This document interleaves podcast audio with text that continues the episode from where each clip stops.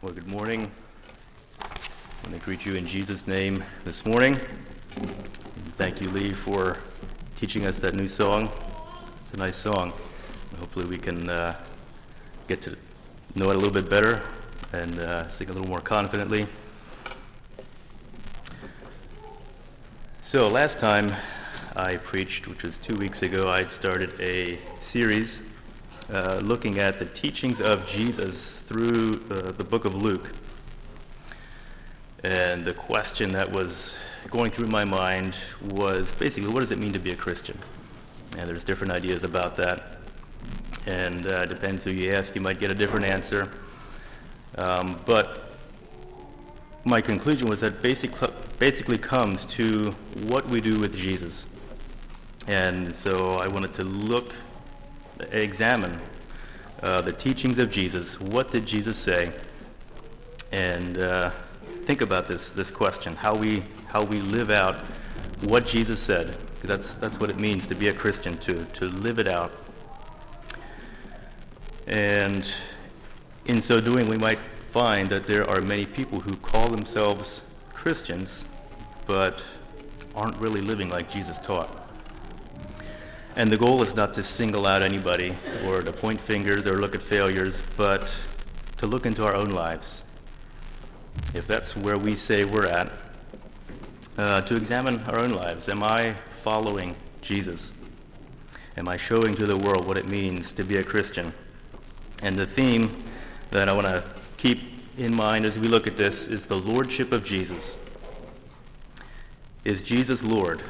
You know, Jesus says, Why do you call me Lord, but don't do the things that I say?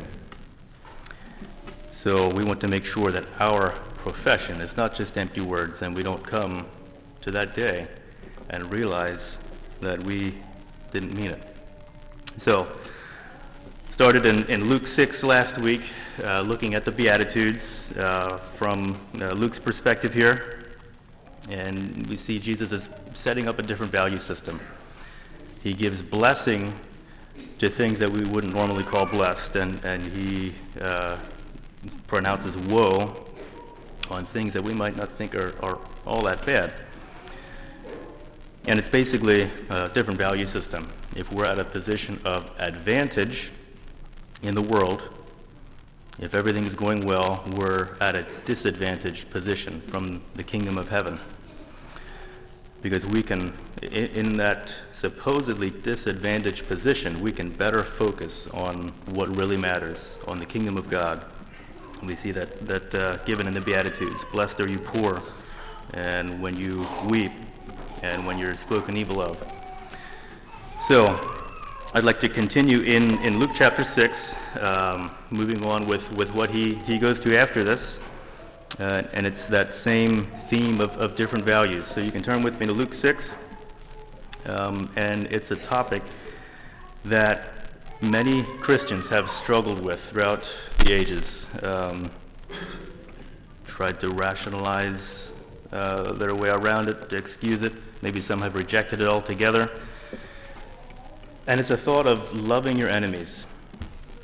And that's what the focus is this morning looking at what Jesus has to say about loving your enemies. So, the title for the message is The Law of Love. And to, to open, I want to read uh, two verses from John 13. You don't have to turn there, but just as an introduction, the words of Jesus, John 13, verse 34. He says, A new commandment I give unto you, that you love one another, as I have loved you, that you also love one another. By this all men shall know that you are my disciples if you have love one to another. So here Jesus is giving a commandment. He says it's a new commandment that I'm giving, it's a law, and it's just the law of love. And even more so, it's an identifier. He says, By this all men shall know that you are my disciples by your love. You, I, I, think about accents. Sometimes you can just tell where a person is from by the way they talk. They open their mouth, and you're not from around here, are you? And to have that same idea of our actions, acting in love, that's different. It's an identifier. A Christian is identified by the law of love. And when Jesus was asked about the greatest commandment, what did he say? He said, Love God, love your neighbor. And he said, Everything else is, is hanging on those two commandments. So, the law of love. Love is at the root of being a Christian. Everything just kind of ties into this. Paul says that the law is fulfilled with love. So, um, it's not just a superficial love that says one thing and, and doesn't live it out, but one that's, that's uh, easily identified, that sacrifices. And we'll see it's, there's no exceptions to this either. It's not just for those who treat us right or, or fairly, but everybody, even our enemies. So let's read the passage. I think uh, I'll start in verse 27, which is where we left off last time, and I'll read through verse 36. Luke chapter 6, verse 27. But I say unto you which hear, love your enemies, do good to them which hate you, bless them that curse you, and pray for them which despitefully use you. And unto him that smiteth thee on the one cheek, offer him also the other. And him that taketh away thy cloak, forbid not to take thy coat also. Give to every man that asks of thee, and of him that takes away thy goods, ask them not again. And as ye would that men should do to you, do ye also to them likewise. For if ye love them which love you, what thank have ye? For sinners also love those that love them. And if you do good to them which do good to you, what thank have ye? For sinners also do even the same. And if ye lend to them of whom you hope to receive, what thank have ye? For sinners also lend to sinners to receive as much again. But love ye your enemies, and do good, and lend, hoping for nothing again, and your reward shall be great. And you shall be the children of the highest, for he is kind unto the unthankful and to the evil. Be ye therefore merciful, as your Father also is merciful. So I don't know what your thoughts were as we read through that. But really, it's, it's some hard things that Jesus is asking of his followers.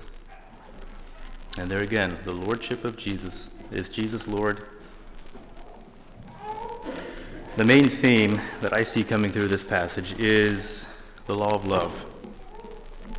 This law that applies everywhere. It's not just when it's easy, not just to our friends, those who are doing good to us in return, but everywhere, even those who don't deserve it, our enemies.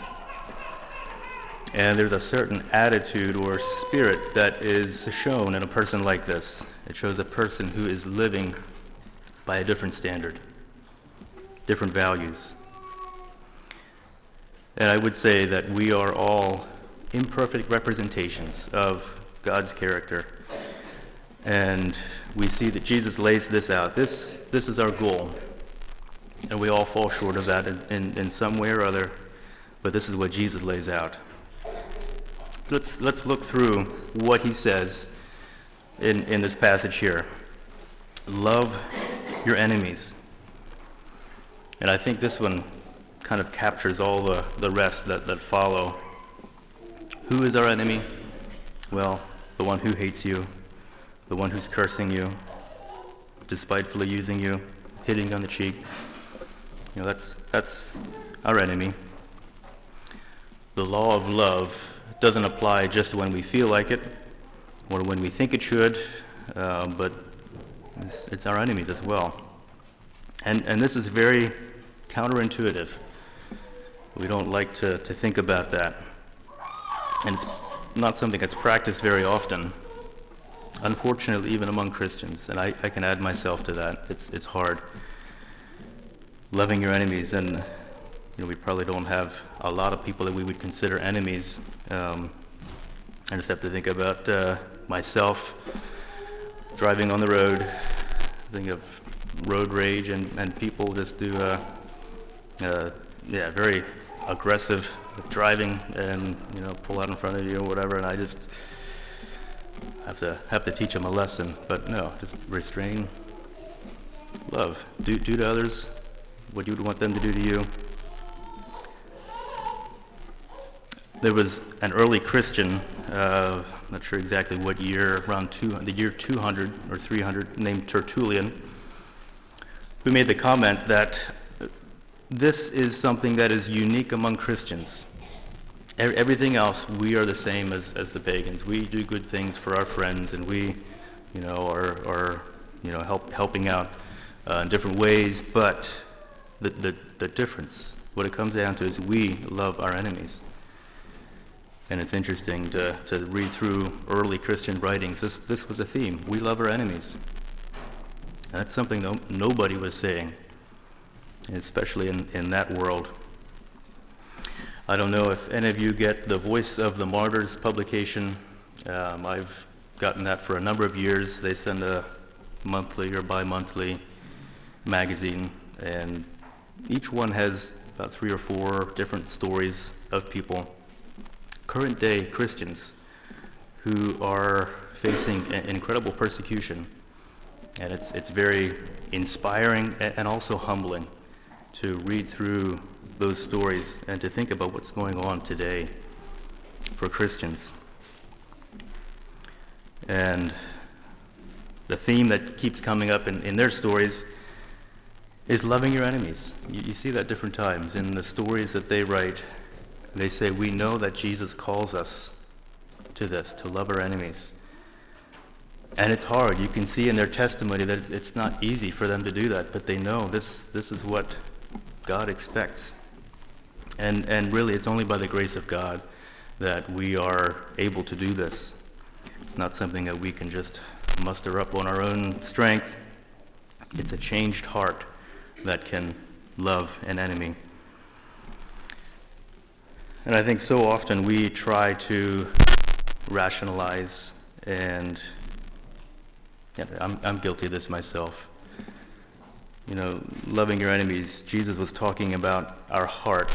And as long as our heart is right, then we can do whatever we want. You just have to have to have the right heart and right motives. Um, and then we can engage in war and in self-defense or whatever it might be, you know, for the greater good.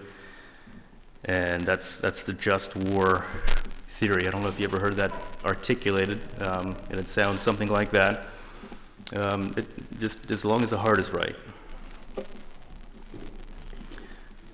But it's, it's, it's rationalizing, and, and it's, it comes from a place that we can't think that Jesus could have really meant what he said. But what's on the inside is going to come out. And Jesus says, verse 27, he says, Do good to those who hate you. It's not just think good or have, have good intentions. I think it's easy to trust God when we agree with God and, and, we understand. Yes, I understand that. I can see how that makes sense. Yes, I will, I will obey that. But when we don't understand, when we don't trust, we, we can't wrap our minds around how this could possibly work, that's when the true test comes. And I think last week's sermon fits in well with this. Jim talked about the story of Abraham offering Isaac and just the sense that God will provide. We don't know where it's going to come from, but are we following through with obedience? And it's true, sometimes it does end very badly from our natural perspective. You think about the stories that people tell, there's, there's some heart wrenching stories. And it brings to mind, I, I, think, Voice of the Martyrs, their radio publication, their, their introduction has uh, mention of Jesus' words. He said, I send you out as sheep among wolves. And we don't like the picture that gives. But it's, it's, it's happening in our world today. And that's how Christians are sometimes. And I think at the same time, it, it can be a, a testimony. People are drawn to Jesus as they witness people loving their enemies. And, and there's testimonies of that as well. People who were persecutors and interrogators for these Christians, they witness the strength that they have in loving their enemies, not fighting back, And they're, they're drawn to Jesus. It's, it's a, a very loud testimony of God's goodness and, and a changed heart. And that was one of the, the aspects of early Anabaptists. Um, they actually called themselves defenseless Christians. The early, early Mennonites sort of would have taken that label. We are defenseless. We don't defend ourselves. We probably heard the story of Dirk Willems before. Um, early Anabaptist, 1569 was the year he was imprisoned for some type of offense uh, regarding being an Anabaptist, whether it was preaching or rebaptizing people. And, and he was imprisoned, and, and at one point he was able to make an escape. And he was running away, and, and there were pursuers chasing after him. And he crossed a, a frozen creek or river some kind, and his pursuer is running after him over the ice as well, and he breaks through the ice. Um, he, he fell through. And Dirk Willem, Willems looks behind and, and sees his pursuer struggling in the icy water, and he made the decision to turn around and pull his pursuer out of the ice, probably saving his life. And you would think that uh, an act like that would, would get you released, um, have some clemency shown but no, he was put back in prison, and ultimately he was executed um, for his beliefs. It's something we don't see very often. Reaching out in compassion to the one who wants to take your life. But I think that's what Jesus is talking about. Showing love even when it is least deserved. And Jesus gave this example as well, willingly offering himself to die. He didn't fight back, and he's even forgiving those who were crucifying him. we're called to do the same.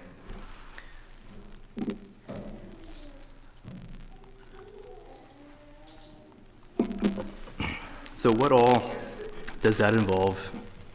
Loving your enemies.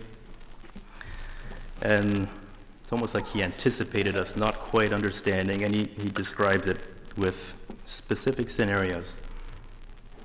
And uh, let's go over these scenarios that he gives. he says, verse 28 Bless them that curse you. So a curse is to wish evil on someone. Our response should be to bless and to wish well on, on that person, taking the high road. Incredibly difficult. You know, it's one thing to remain neutral and just to, to not say anything, to hold back what we really want to say. But the way of the Christian is to respond with blessing.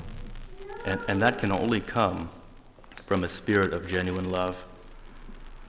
I have to think about court settings, you know, sentencing. Sometimes you can see these reactions coming out. There's a guilty person of some egregious crime, and then you have the family on the other side. Just sometimes you can hear evil wishes I hope you rot in jail, whatever it might be. But there's also stories of families who forgive. And it's just a beautiful thing to see. We forgive. We hope you find the Lord in jail, whatever might happen, wishing well. And that's the response of a Christian. he says to pray for those who despitefully use you. I don't know if you ever had that happen before. Somebody just does something out of spite. There's no real reason for it. It's, it's a spiteful action. Can we identify with that? Has that ever happened? And, and what do we want to do when we experience that? We want to defend ourselves. Sometimes, for myself, there's mental conversations where I just tell, tell the person what, what it's really like. Do we ever think to pray for that person? Let's take it to God. Or are we busy vindicating ourselves, trying to get our dignity back? it takes love, loving your enemies, a genuine love in your heart to be able to pray for that person. Turning the other cheek, verse 29 Him that smiteth thee on the one cheek, offer the other also. We've heard the phrase, turn the other cheek This is where it comes from. It all starts with a slap on the face, and most times that would lead to a fight. And that's just the natural reaction. I've, I've seen it happen before, people getting into a fight. And I, I remember I had somebody telling me one time that, you know, if that happens, you've got to stand up for yourself. You have to fight back. If you just turn around and walk away, you are you're, you're showing yourself to be a coward and, and you're losing. You automatically lose. you you, you got to give some pushback. And and that's the worldly mentality. And and uh, you know I, I can't let him get away with that. But and I'll give it to him. That's probably true from a worldly perspective. Um, he's, he's probably right. But Jesus is saying that's not the thought pattern of the Christian who's living by the law of love. What's the hardest thing to do in that kind of situation? Um, to, to fight back or to walk away? And it, it uh, or, or even do what Jesus says offer the other cheek. It takes incredible strength to do what Jesus is asking here. And the next scenario that he gives is pretty weighty as well. He says, And him that taketh away thy cloak, forbid not to take thy coat also. Talking about somebody stealing, somebody taking. I'm not sure exactly what the context would have been here, if he's referring to Roman soldiers who just took what they wanted. I'm not sure. But someone taking your things. He says, Don't stop someone from stealing from you. At this point, we might say, well, wait a minute. This is going a little far. Um, does Jesus really expect us to let a thief ransack our house and just not do anything? And if that's our thought, which it's, it's mine as well, I, I am, yeah, trying to process all this. How do, how do we live this out? We need to take a step back and just think about what is life all about? What is important in life? What has lasting value? Uh, we, we think back to the Beatitudes that Jesus gave just prior to this. Blessed are you poor. Woe to you rich.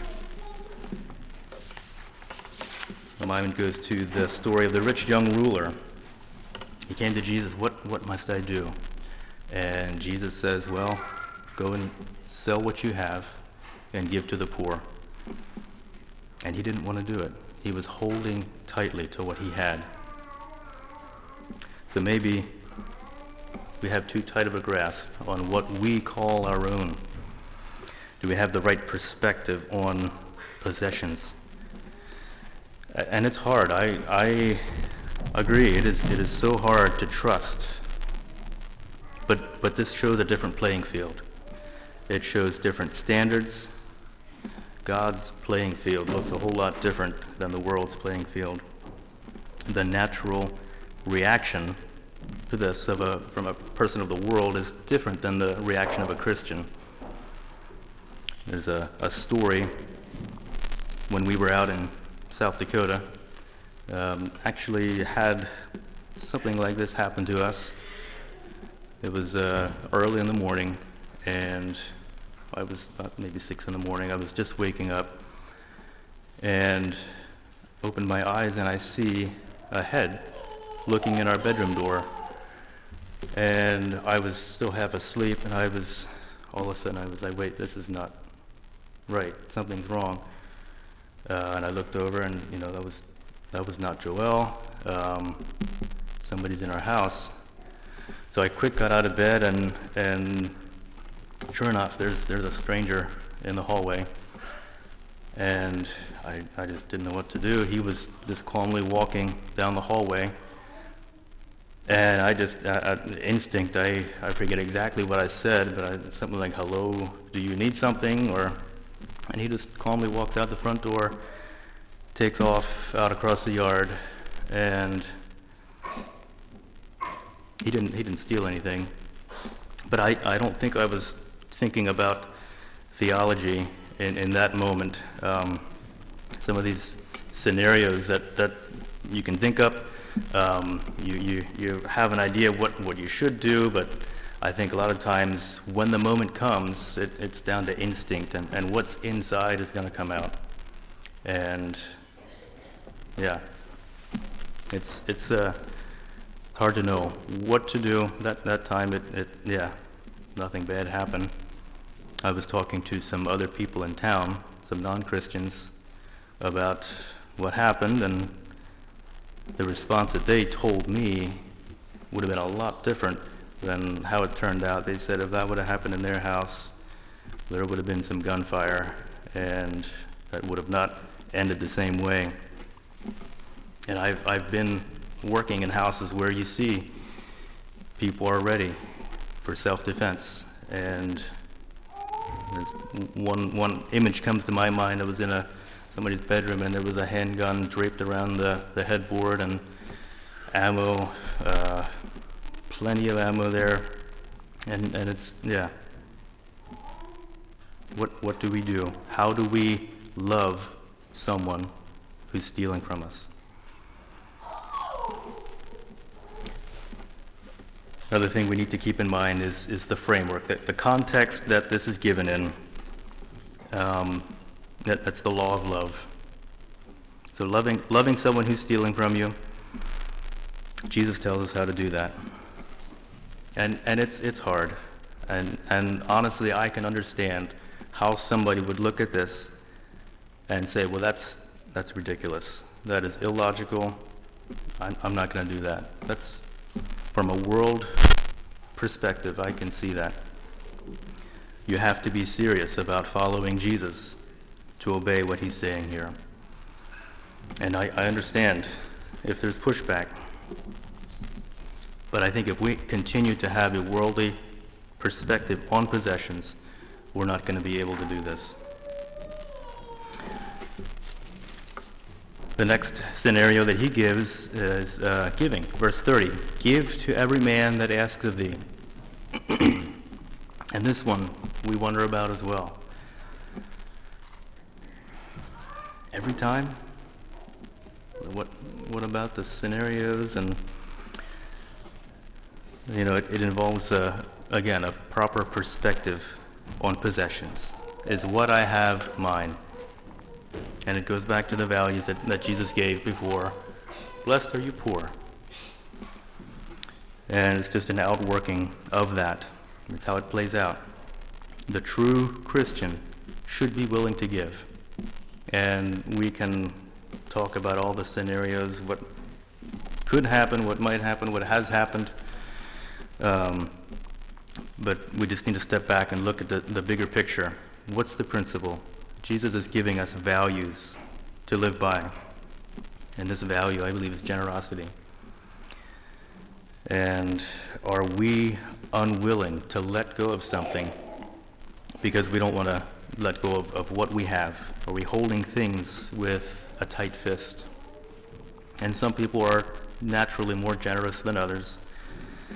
But what does it say about us if we are unwilling to give? In our Sunday school lessons, we're going through 1 John, and I think it was last week's lesson. 1 John 3 was, was uh, our lesson, and verses 17 and 18 Say, whoever has this world's goods and sees his brother in need and shuts up his heart from him, how does the love of God abide in him? Let us not love in word or in tongue, but in deed and in truth. So, John is referencing the law of love here as well. This, this rule that we're to act by love. If you see a need and you're unwilling to, to give, uh, what, what does that say about us? And, and that being said, I do think there are times when giving is not showing love. Is the need truly there? And, and honestly, this opens up a whole other topic that I don't feel that I'm qualified to, to cover. And there are books written on this. There's a book titled uh, When Helping Hurts. Thinking about this question when, when helping, you're trying to help, and giving, it actually is hurting. And Gary Miller wrote a book about this as well. The Other Side of the Wall, maybe you've read that book. This, the same question. Um, so I, I uh, would, would refer to, to them and their wisdom, what they have uh, discussed. But I, I don't believe that giving is always showing love. Sometimes it's just covering up a symptom, and there's, there's a, a need that's deeper. Um, and, and I feel like I'm breaking the rules with rationalizing this here and giving myself an excuse. Um, there, there's, there's tension there with what I'm saying with the rest, and, and with this one here, I think it takes a lot of wisdom to know how to handle each situation. I just remember one time in Philadelphia, I forget exactly what, what the scenario was, but there was a, a beggar asking for money. He wanted $10. He said, I'm hungry. I want to buy a hoagie. And I was compelled to, to give. And he, he saw that I was ready to give. He was right over there, and, and I pulled out my wallet, and all I had was a 20. And I could tell, he, he could probably tell the hesitation. And he said, Oh, I got change for you. And he gave me change. So it was a business. Um, he could have had that sub if he wanted, but saying that, I, the last thing I want to do is quench anyone's desire to give. I don't want to do that. Like I said, it takes wisdom. And, and there's a lot more that could be said, but we don't want to miss the principle. The law of love coupled together with a godly view of possessions. What's really important? The soul of my enemy is more important than my things. So giving is a lot easier when we have that proper perspective of things. Let's not let our selfish desires and our, our tight fist mentality get in the way of someone's need. Give to him that asks. And then lastly, in verse 31, he gives what we call the golden rule. As you would that men should do to you, do you also to them likewise. Instead of basing my actions off of what other people do to me, just always um, treat them the way I want to be treated. And it's something I try to instill in our children the golden rule. How do you want to be treated? Well, treat other people that way. And it's the, the law of love in a nutshell, I believe. You can think of it like a rose or a, a flower giving off a fragrance. And it's, it's that sweet smell that it doesn't matter how it's treated. It, it's still there. It gives that same smell. It's, if it's handled very carefully, or if it's trampled and, and crushed, it's, it's, it's still there because that's part of its buildup. That's what it is. It gives off that fragrance. Is that true of us? No matter how we're treated, we still have that same response of love. So Jesus then moves on to what I'll call natural law in verses 32 to 34. Love for love. If you love those who love you, what, what reward is that? If you do good to those who do good to you, lend hoping to receive back. He said, There's nothing unusual about that. What, what, uh, what thank have ye? That's normal. I've heard it called mutual respect. If you respect me, I'll respect you, and uh, it's, that's natural. Maybe there's some exceptions to that, but that's, that's how society works. But there's no credit in that. That's what everybody does. And Jesus is saying that's not what I'm talking about. Jesus is calling us to a higher standard. So that's, that's natural law. This is something higher. One of the biggest tests for a Christian is to be able to show love and respect for um, even when we're not given the same. And that says something to people who look on. They're able to see there's a different standard there. And then verse 35, he, he just gives a summary of, of what he said. Verse 35 Love your enemies, do good, lend, hoping for nothing again. Yeah, that's giving, if you lend without expecting anything back. And there's a reward for following this law of love. That great is your reward. And, and uh, also, in, in living in this way, we're reflecting God's character. He said, You shall be the children of the highest. ch- uh, children of the Most High, that we've heard the phrase like father, like son, and this applies here too. Christians will act like their father, and, and uh, our Father is, is the Most High. And that, that's, this is what God does. God is kind to the unthankful, to the evil. Jesus himself showed love to his enemies while he was crucified. In the closing comment in verse 36, at least for this section, be merciful as your Father is merciful. Call to imitate God's character of mercy. In light of God's mercy to us, we're obligated to show that to others. We can look at the parable of the unforgiving servant. Now, he was forgiven this great debt, but then he goes out and was not willing to forgive a minor uh, debt against him. So, all these things that Jesus is telling us to do is basically showing us a different way of life. It's a higher standard. And I think it shows a person who's living in total surrender to God, living in trust, trusting God. We, we don't understand. I don't understand. But this is someone who has let go of what the world calls valuable and is walking on that narrow path that leads to life, as Jesus says. So it's not easy. It involves some hard things, hard things that we just don't understand. It's not always that it's going to turn out in the best way. And I don't think God expects us to understand all the time. Sometimes we just have to obey because that's what He's laid out.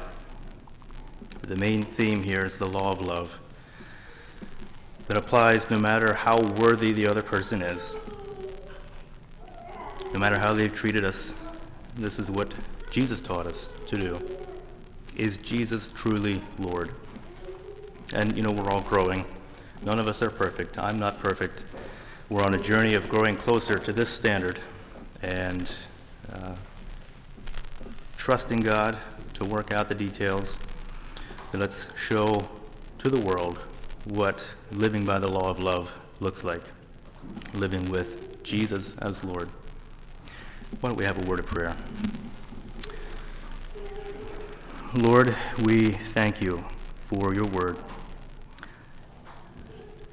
And we admit that we don't understand all the time.